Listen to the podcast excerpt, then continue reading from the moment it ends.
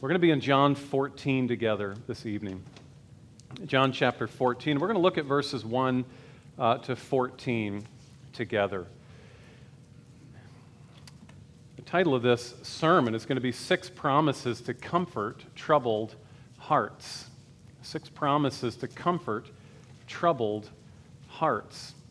Why are we going to look at this first half of the chapter in that way? Because look at John chapter 14, verse 1 with me.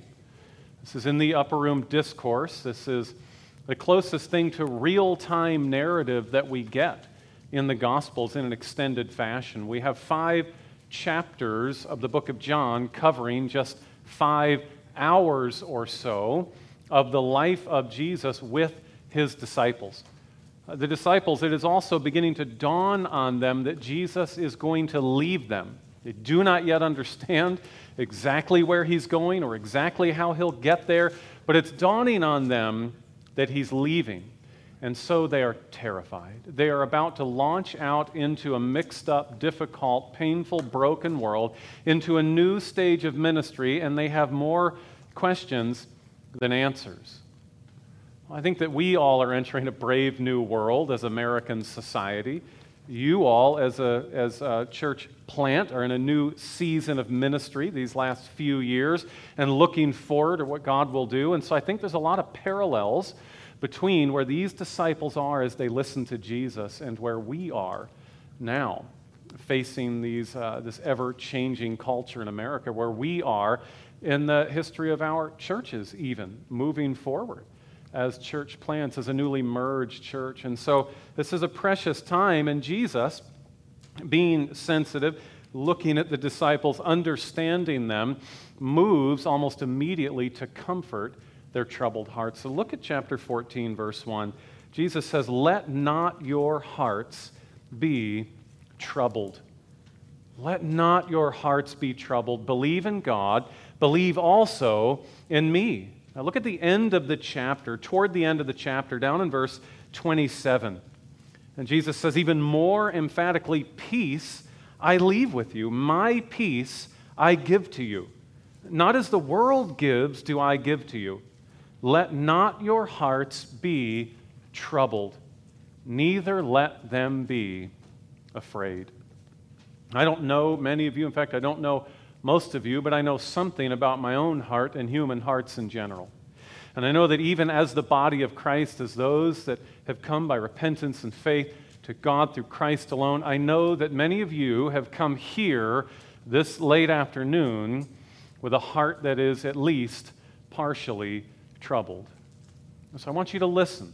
I want you to hear how it is that Jesus comforts troubled hearts. Troubled here is from a word that means shaken.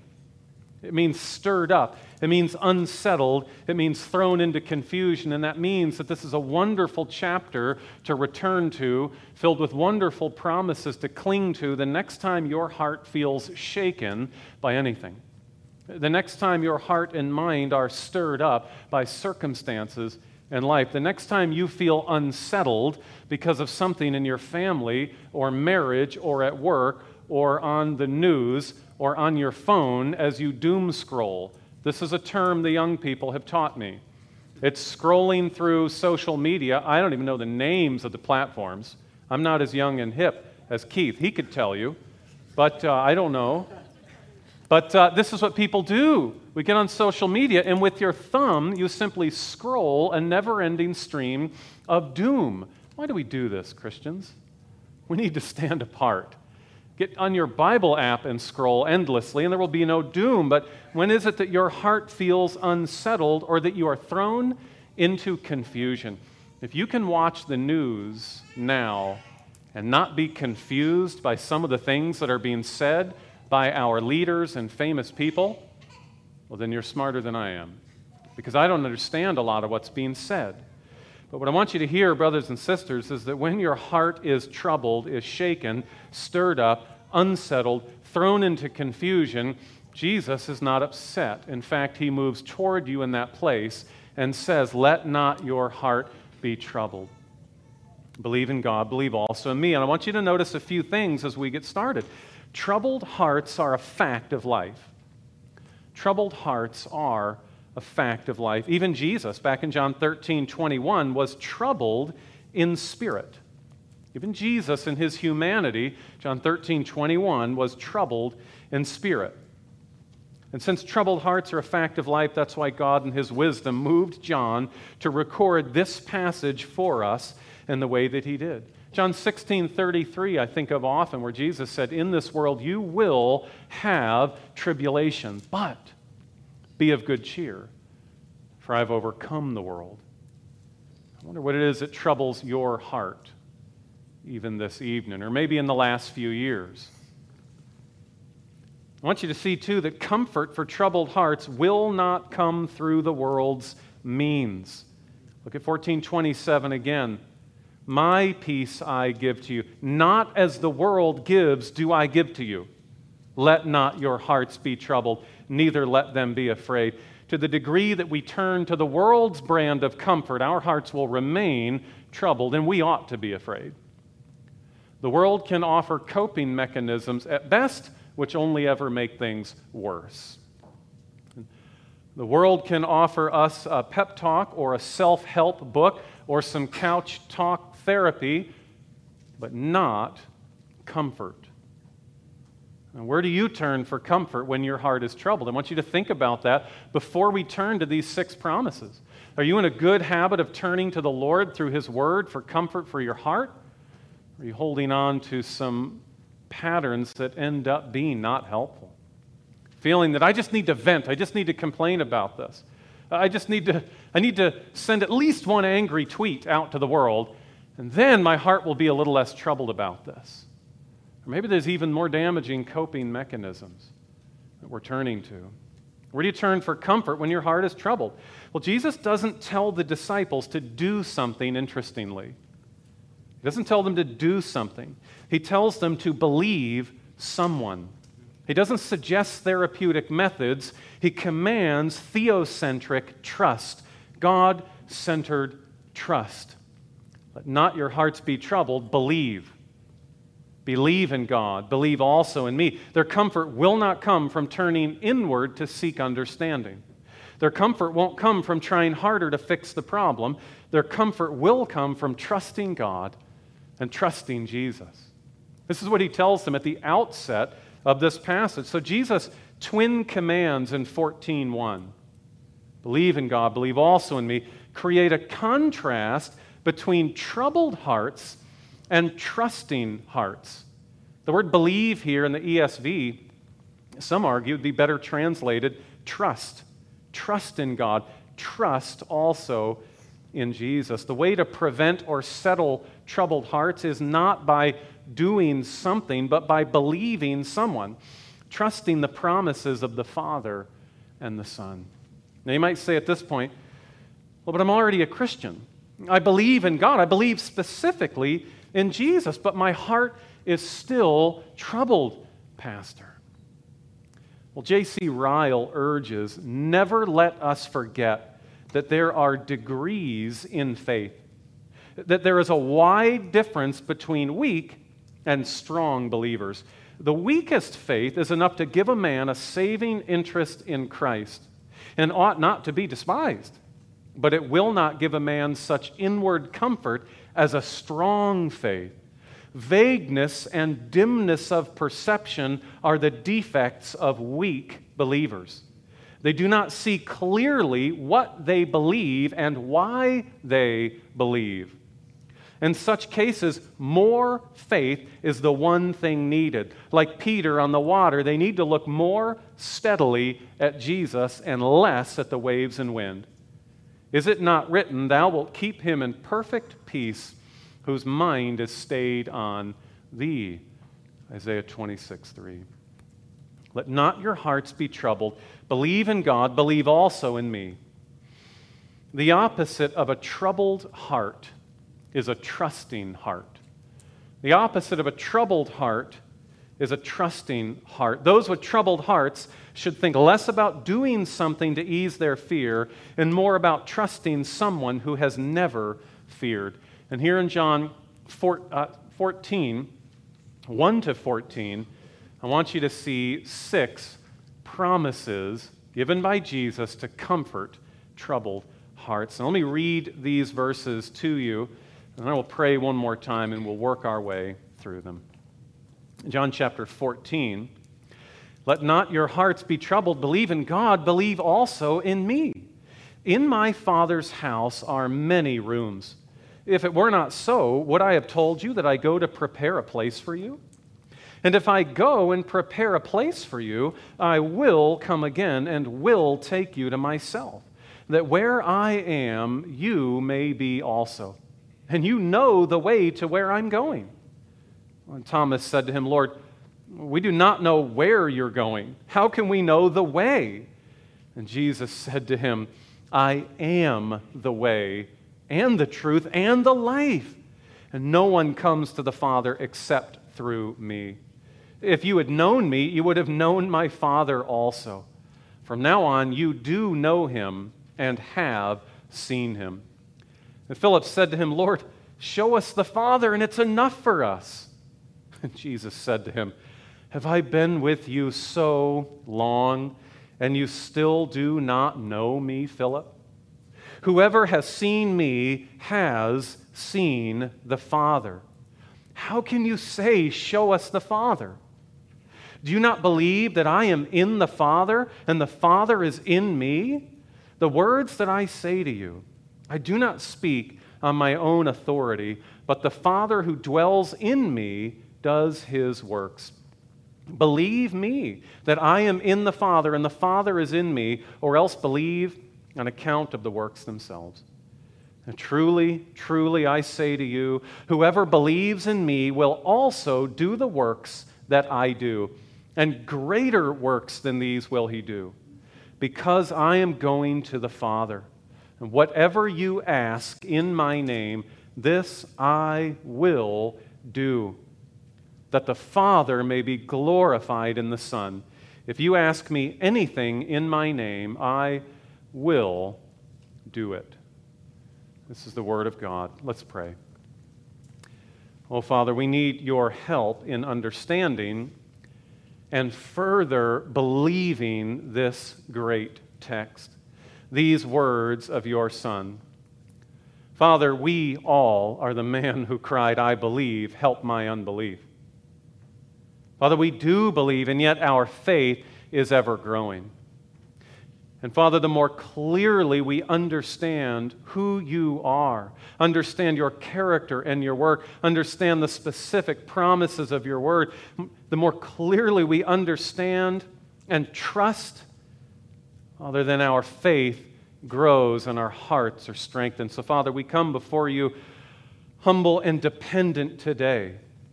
We need your work in us by your Spirit to understand your word so that you can apply these truths to our lives and make us more like your Son for your glory.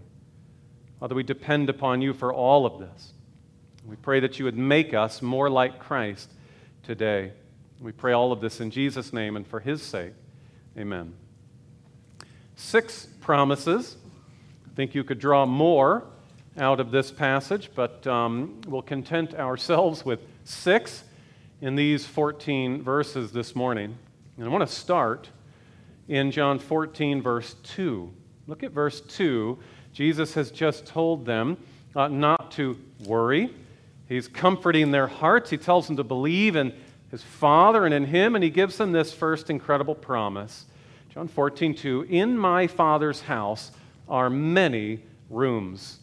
If it were not so, would I have told you that I go to prepare a place for you? One scholar said Jesus never speculated about a future life. He spoke as one who is as familiar with eternity as one is with his hometown. The word house here can refer to a building or to a family or to both. Something like household is probably the sense here. If I asked you to describe your household, you'd tell me more about your family than your physical house. The word for rooms here, in fact, it's used only here and in verse 23 of this chapter, and it means the place in which one stays. It has to do with dwelling, it looks more at where one lives. Merrill Tenney said the imagery of a dwelling place or rooms is taken from the ancient Near East household, in which the sons and daughters have apartments under the same roof as their parents. And I want you to understand this. I think it's important. Jesus wasn't describing here the physical realities of heaven in literal terms. He doesn't want us to envision houses or rooms. Heaven is a literal place, and we will live in a physical, renewed earth for all of eternity. But Jesus' goal here isn't to describe the, the brick and mortar or timbers of physical buildings. He's stressing permanence and preparation. Our heavenly home won't be like the tabernacle that had to be torn down and moved from time to time. It'll be more like the permanent temple in Jerusalem. Our heavenly home uh, won't be like a tent we camp in, or even the brick and wood homes we live in now, which are constantly aging and needing repair and will someday be torn down. Our heavenly home is a permanent and unchanging home. And when Jesus ascended to the Father, he went with the names of all whose sins he'd paid for on the cross and secured their place, your place, if you've repented of your sin and trusted in Christ, your place in God's presence forever. That's what Jesus intends to picture a permanent, prepared place for all who have trusted in Christ in the presence of the Father forever. Jesus isn't describing the arrangement of our eternal home, but the relational intimacy. In fact, the word translated rooms in modern translations was rendered mansions in the Old King James, which was borrowed from Tyndale's earlier translation of a Latin word from which we get our word mansions. And since then, we've had uh, artwork and songs about just waiting for our mansion in the sky.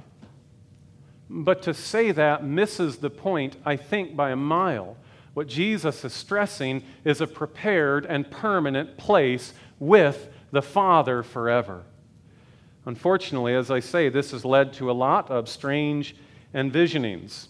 But the word translated mansions centuries ago and rooms now, it's just the noun form of uh, the Greek word meno. It's the noun form of the word translated abide or remain or, or stay. It's a word used 10 times in the very next chapter of John when Jesus describes a life connected to God through Christ. So to take that word and translate it mansion, so that when we envision heaven, we're thinking of the next step up in our accomplishment of the American dream is to abuse this text. We're not envisioning a bigger, better house. We're envisioning the unbridled joy of the presence of God forever. That's what Jesus wants us to envision. That's what he's stressing.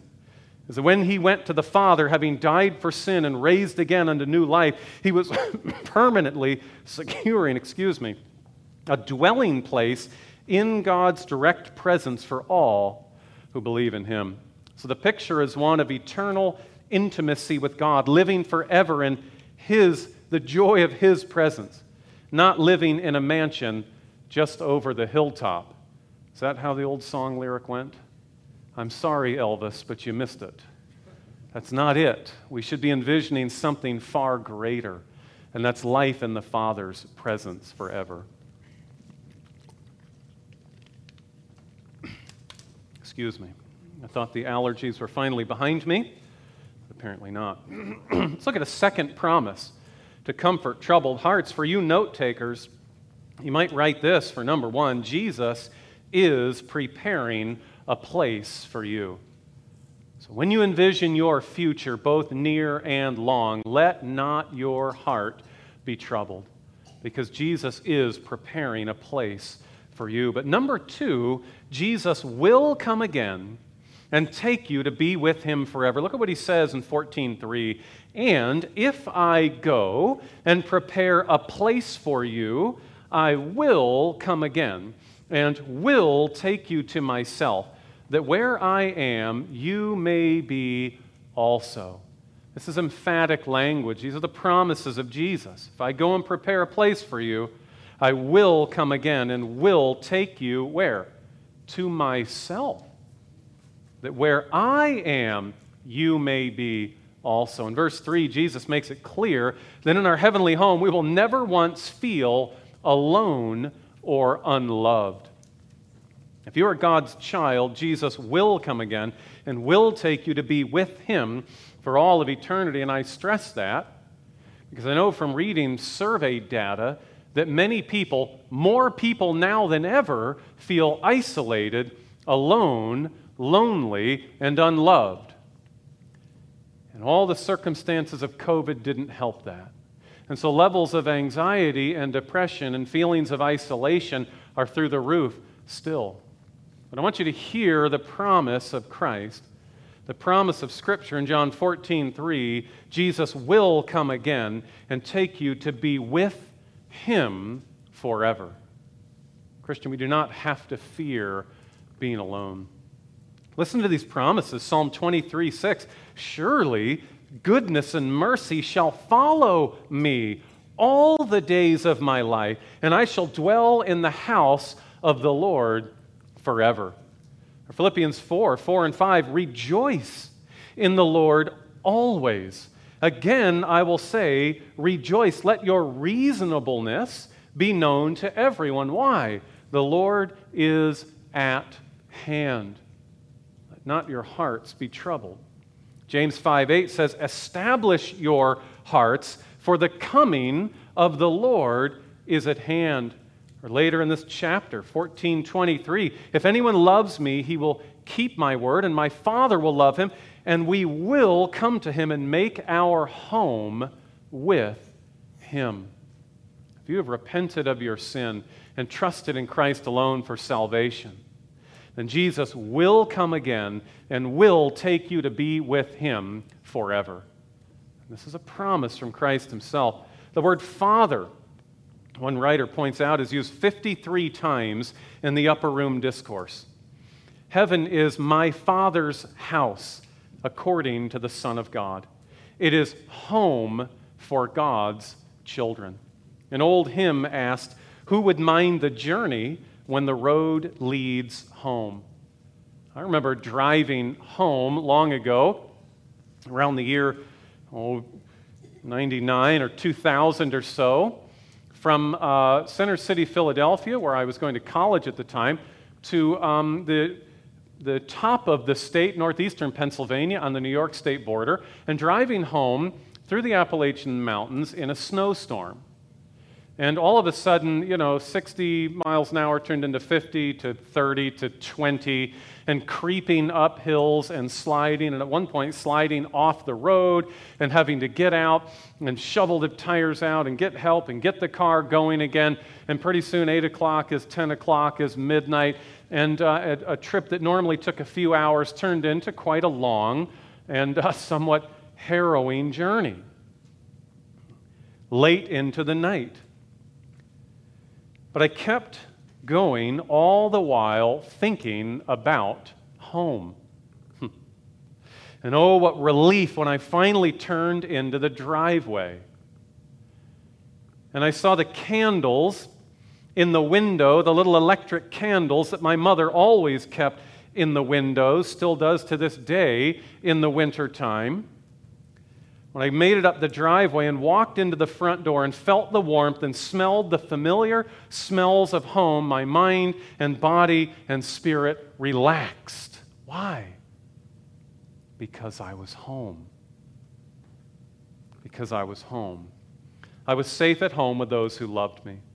I know that some of your hearts are troubled even today. Some of you come with burdens that you haven't shared with anyone. I know that many hearts are troubled in these times. Your way might be far, far harder than a snowstorm right now.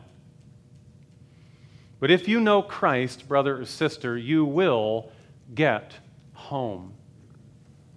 You will get home to our Father's house, and it will be better, safer, warmer, more joyful, more comforting, more familiar than anything we can possibly imagine now with our fallen minds.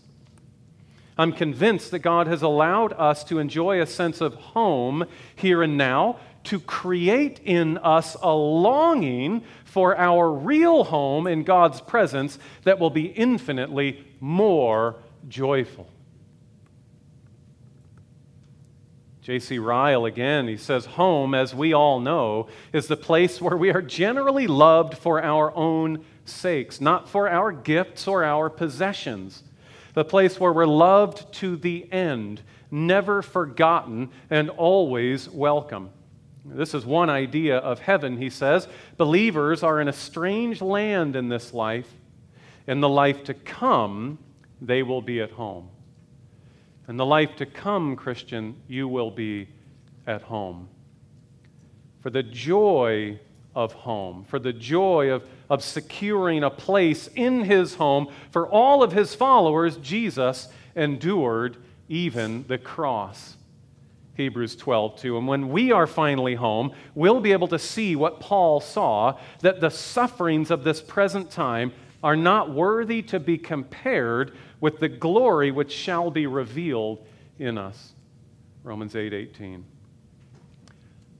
Home in heaven sounds wonderful, but the question is how do I get from here to there? Jesus is preparing a place for you. Number two, Jesus will come again and take you to be with him forever.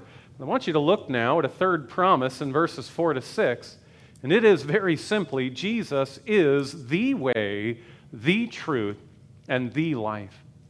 Look at verses 4 to 6. Jesus says, And you know the way to where I am going. Thomas said to him, Lord, we don't know where you're going. How can we know the way? Jesus said to him, I am the way and the truth and the life. And no one comes to the Father except through me. Thomas isn't getting it yet. So when Jesus says, You know the way to where I'm going, he says, We don't even we don't know the destination, so we certainly don't have the directions. How can we start the navigation if you haven't given us the address? This is what he's saying in modern parlance. And Jesus answers that he is both the end point and the path. In fact, he's the final destination, the directions, and the vehicle that gets you there. Jesus is saying something like this. That's what he means by the way, the truth, and the life. He's saying, Thomas, you're worrying for nothing. You see me, you have all that you need. Jesus begins his statement with two little words that nearly got him killed a few chapters ago in John 8. The words very simply, I am. It would be easy to read over those if you weren't a little more familiar with the Bible. I am the way, the truth, and the life, but I am are loaded words, aren't they? This is how God revealed himself to Moses as the I am, the self existent one. When Jesus said in John 8 58, before Abraham was, I am, they picked up stones to kill him for blasphemy because they understood full well that he was using the divine name, the name of God himself, and claiming to be not just the Son of God, but God himself. Jesus used this name to reveal himself as the Messiah in 428, as the bread of life in 635 and 48 and 51, as the light of the world, I am the light of the world, 812 and 95, as the one who is from above and 823, as the gate to the sheepfold in 10, 7, and 9, as the good shepherd in 10, 11, and 14, and as the resurrection and life in 11, 25. And now he uses that same divine name and says that he is, I am, the way, the truth, and the life. This is a very direct and comprehensive statement. Jesus was not one to mince words. The disciples' hearts are troubled, and that distress leads to confusion because they are human. And just like you and I, the more troubled we get, the harder it is to make sense of the task before us. Has that ever happened to you? When your heart is depressed or anxious or sad or in some other way troubled, do you ever find that you're also a bit more confused? That sometimes it's harder to know exactly what to do in this situation when your heart is weighed down with grief or pain or some other trouble? Find it harder to make good decisions. Many people find it harder even to read and understand Scripture when their hearts become very troubled.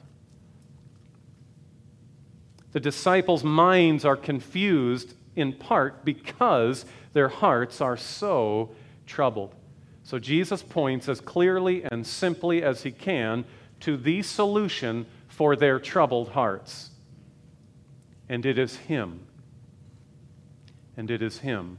One writer explained Jesus' solution to perplexity is not a recipe, it is a relationship with Him.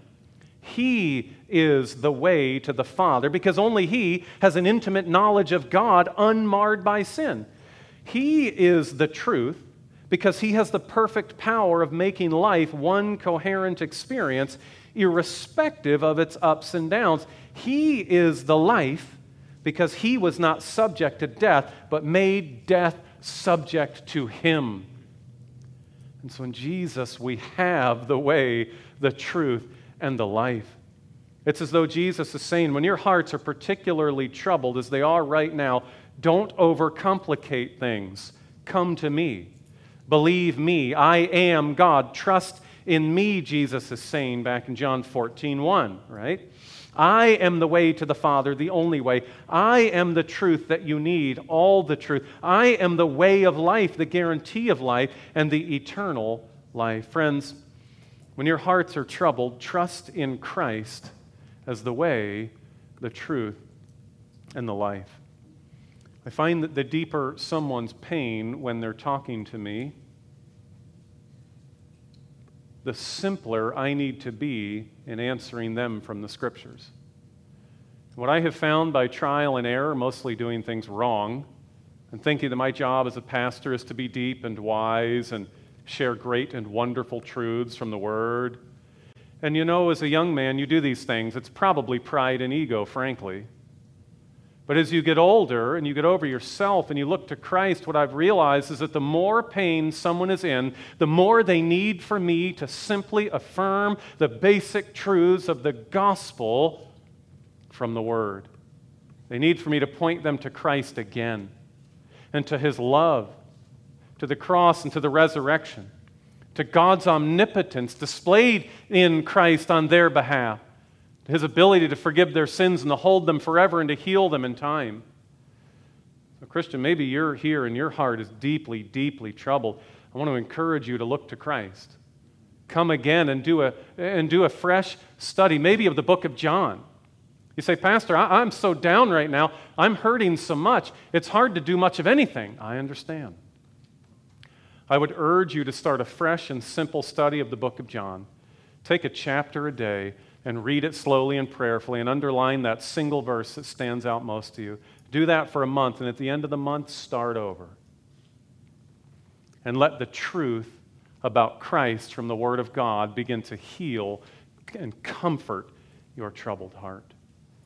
Now, at the mention of the Father, Philip says, Oh, the Father, okay. Then Jesus, show us the Father, and we'll be okay. We want the big picture, Jesus. We want theology proper. Show us the Father. Look at this.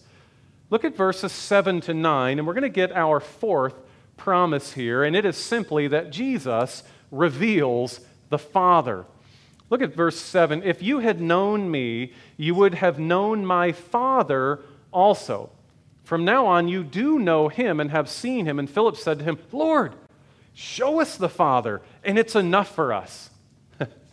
now, we think this way don't we? We would love to see the clouds parted and see more clearly Father and Son and Spirit and, and understand these things. And Philip says, Oh, that would do it, Jesus. You're going away. You're leaving us here on your own with this helper you're speaking about. Just show us the Father and we'll be okay. Look at verse 9. Jesus said to him, Have I been with you so long and you still do not know me, Philip? Whoever has seen me has seen the Father. How can you say, Show us the Father? Knowing here doesn't mean being aware or even understanding the truth of something. To know, as John uses it here and as it often is used in Scripture, means to have a personal, experiential relationship with. Knowing here means more than having a mental understanding of something or even giving some assent to it. It refers to an experience. It seems incredible that weak, sinful humans could know personally and intimately the omnipotent, holy Creator. Listen, one expositor wrote 400 years before Christ was born, the Greek philosopher Plato wrote, To find out the Father and Maker of all this universe is a hard task. And when we have found him, to speak of him to all men is impossible. But Plato was wrong. We can know the Father and Maker of the universe, for Jesus Christ revealed him to us. This expositor says, Why should our hearts be troubled when the creator and governor of the universe is our own Father? I've taught our children over the years when we are in a situation and you are nervous, don't look over at that situation. You look up at me. And if I'm not nervous, you don't need to be nervous. And they've done this over the years. I've seen this in public, especially when they're little and holding my hand and there's a disturbance and they look up at me. And if I smile and keep walking, then they smile and keep walking. Oh, how wonderful to know that is God the Father Almighty, maker of heaven and earth, who is our Father and a better Father than any earthly Father has ever been. And if we are walking with Him, why would we be nervous? John 1:18 No one has ever seen God, the only God, who is at the Father's side. He has made him known. Colossians 1:15 He, Jesus is the image of the invisible God. When commentator says to the extent that the disciples had come to a satisfactory understanding of Jesus, they had a comprehension of the being of God. And we have many questions about God and the way He works in the world and in our lives and in eternity. But when our hearts are troubled and when we need a deeper understanding of God, we need to look to Christ. Because what we see in Christ is true of the Father. Because when we see Christ, we are seeing the Father perfectly displayed. You know, Michael Reeves is a theologian that I appreciate and he's written powerfully on this topic. And I'm going to read to you a somewhat lengthy quote here. Michael Reeves says, As a child, I used to have an almost physical reaction to the Word of God, to the, to the word God, rather, the name of God. To me, he says, it was a sharp edged word that cut through all others. And when it was spoken, I felt both searched and unsettled. Now, I knew enough to understand why the uttering of that word should make me feel searched. God, I realized, was high and holy. I was not. I found myself interested in heaven, interested in salvation, even interested in Jesus, but not attracted to God, he writes. I longed to escape hell and go to heaven, but God's presence was not the inducement. He was not attracted to the thought of being near God the Father. Quite the opposite. I would have been far more comfortable with a godless paradise. At the same time, I loved the idea of justification by faith alone, but couldn't quite believe it. For quite simply, God did not strike me as being that kind. He continues, after quoting Athanasius on this subject, Athanasius showed this struggling, God weary sinner that there is no God in heaven who is unlike Jesus. Let me say that again, Christian. There is no God in heaven who is unlike Jesus. In the Son of God, we see all the perfections of God blazing forth. And we see them the love, the power, the wisdom, the justice, and the majesty of God all defined so differently from our sinful expectations. In the Son of God, we do not see a haughty God, reluctant to be kind. We see one who comes in saving grace while we were still sinners. In him, we see a glory so different from our needy and selfish applause seeking. We see a God of super abundant self giving. We see a God unspotted in every way, a fountain of overflowing goodness in Him, and in Him alone, we see a God who is beautiful, who wins our hearts. I think that Michael Reeves, Dr. Reeves, has nailed this, has hit the nail on the head. If you, like me at times in my life, have struggled to picture God the Father, Well, stop trying to outside the Gospels. Come to the Gospels and look and see the Father and enfleshed. See God incarnate. See Almighty God walking among us in the person of God the Son of Jesus Christ, our Savior, the Messiah. There is no God in heaven who is different from Christ as we see him in the Gospels. Okay, you say, I'm ready to believe in God and believe in Jesus and serve God's glory in this mixed up world, but how can I do that? How can I do that? It's very hard to live against the grain. Let me give you a fifth promise we'll look at just briefly in verses 10 to 12. Jesus works powerfully in and through his followers. Jesus works powerfully in and through his followers. And given the challenges that some of you face this week and this month in your home and job and, and ministry unto others, you need to know this. Listen, starting in verse 10 Do you not believe that I am in the Father and the Father is in me? The words that I say to you, I do not speak on my own authority, but the Father who dwells in me does his works. Believe me that I am in the Father and the Father is in me, or else believe on account of the works themselves. Truly, truly, I say to you, whoever believes in me will also do the works that I do, and greater works than these will he do, because I am going to the Father.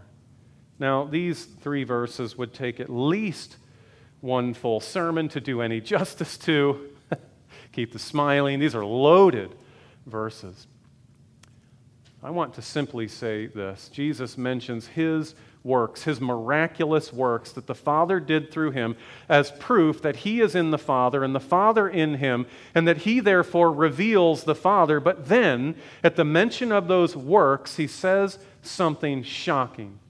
First, he says that the disciples will do the same kind of works that he has done. They are wondering, Jesus, how will we live for you in a world this broken where Christians are being put on pikes and lighting the road to the Colosseum and thrown to the lions? Houses stolen, put in jail, property taken. How will we serve you without you here in this crazy world? Jesus said, just remember our three years together. Remember everything that you saw me do understand that you will do these same kinds of works, then he ups the ante. First, he says they will do the same kind of works that he has done. Then he ups the ante and says that they will do greater works than these. We don't have time today to flesh out exactly how and why. I just want you to hear this as a promise that Jesus works powerfully in and through his followers. In all of the myriad ways that you need to be at work this week in the lives of those around you. Paul said, For this I toil, struggling with all his energy that he powerfully works within me. When your heart is troubled, do you ever feel powerless or helpless or stuck? Jesus will go on to promise them that he will send them a helper, specifically the Holy Spirit, to live within them, meaning to empower them with His own power to do the things that God has called them to do, to act in the very situations that are troubling their hearts in the first place. Here's a, a sixth and final promise. Look at verses 13 and 14. Jesus answers all prayers in his name to glorify the Father. Verses like these make us almost uncomfortable. You see, as those with uh, deeper theology, we have spent so long repudiating uh, the prosperity gospel, um, the, the damnable teaching that God's will for us is to be uh, uh healthy and wealthy and rich, etc. We've spent so long attacking that doctrine, rightfully so, that we're almost uncomfortable now to come and affirm these soaring promises of God's Word. That when God seeks to glorify Himself, there is no prayer that God won't answer. All prayers in line with God's glory, he answers. All prayers that are according to his will, he answers. This is incredible. Look at John 14, 13, and 14. Whatever you ask in my name, this I will do, that the Father may be glorified in the Son. And he says again, if you ask me anything in my name, I will do it. But Jesus, what about these situations that are so troubling our hearts? He says, I will be at work within you to do even greater things than you've seen me do, and you will come and pray to me by that same Spirit, by the way, as he intercedes with groanings too deep for words. And when you pray to me, to accomplish my Father's will in your life and the lives of others for his glory, I will answer your prayers. This is powerful and necessary. Number six, Jesus answers all prayers in his name to glorify the Father. As I say, we almost hesitate to believe this promise, don't we? But just because some have ripped these promises out of context and abused them to say things that Scripture never said, let us not forget these promises altogether. We must not throw out the baby with the bathwater. Listen, 1 John 5 14 and 15, this is the confidence that we have toward Him that if we ask anything according to His will, He hears us. And if we know that He hears us in whatever we ask, we know that we have the requests that we have asked of Him. And James wrote in James 5 16, 17, the prayer of a righteous person has great power as it is working. Elijah was a man with a nature like ours, and he prayed fervently that it might not rain. And for three years and six months, it did not rain on the earth. And then he prayed again, and heaven gave rain, and the earth bore its fruit. And that's a verse in the New Testament. That doesn't belong deep in the Old Testament where axe heads are floating and seas are parting we say, well, it's been a long time since we've seen miracles like that, Pastor. This is the book of James. And God is promising to answer prayers according to His will and for His glory. Why were they so uh, confident about God's desire to answer prayer, these writers? Because Jesus had said, Matthew 7 7, ask, and it will be given to you. Seek, and you will find. Knock, and it will be opened unto you. And he also says in John 14, 13 and 14 again, Whatever you ask in my name, this I will do, that the Father may be glorified in the Son. If you ask me anything in my name, I will do it. Now, two facets of these prayers Jesus promises to answer are often cited as, as limitations to what we might pray for. I've read more than one scholar say, now there are limitations to what we might pray for. Jesus promises to answer those prayers that are in his name and which will glorify his Father. And this is certainly true. It'd be a waste of time to ask God to do something that dishonors the name of Christ or robs God of his glory. Well, that's common sense. And this keeps us from asking God to fulfill selfish desires, and we understand that. But I hate to call these two things limitations. Jesus promises to answer all prayers offered in his name that glorify his Father. Let that sink in. That is not a limitation. If our deepest desire becomes the exaltation of Jesus' name for the glory of God the Father, and this is what we pray for, then we can be absolutely certain that God will answer those prayers. If what we are begging God to do is to exalt the name of His Son among us for His glory, and our joy as He makes us more like Christ, and we can be certain that God is hearing and answering these prayers. That is not a limitation. God wants nothing more, and we benefit from nothing more than God being glorified as Jesus' name as celebrated among us. Our problem is not that we ask for too much, brothers and sisters. Our problem is that we settle for too little of the manifestation of God's glory among us as He exalts the name of Christ. But more to the point of these verses in context, because Jesus is speaking, as I showed you, verse 1, verse 27, he's speaking to them about comforting their troubled hearts. Jesus believes that there is no trouble of our heart, no matter how severe, that cannot be helped by prayer. So we come to the Father and pray in the name of the Son. There is no problem that we face, no trouble of our heart that we cannot come with boldly before the throne of grace and know that we will receive help with. When your heart is troubled to the breaking point, cry out to God to settle your heart through Christ. Joseph Scriven was an Irish poet and tutor and preacher in the 1800s. As a young man, his fiancee drowned the night before their wedding. Later in life, another fiancee died of pneumonia. He struggled late in life with severe depression. His heart was often troubled.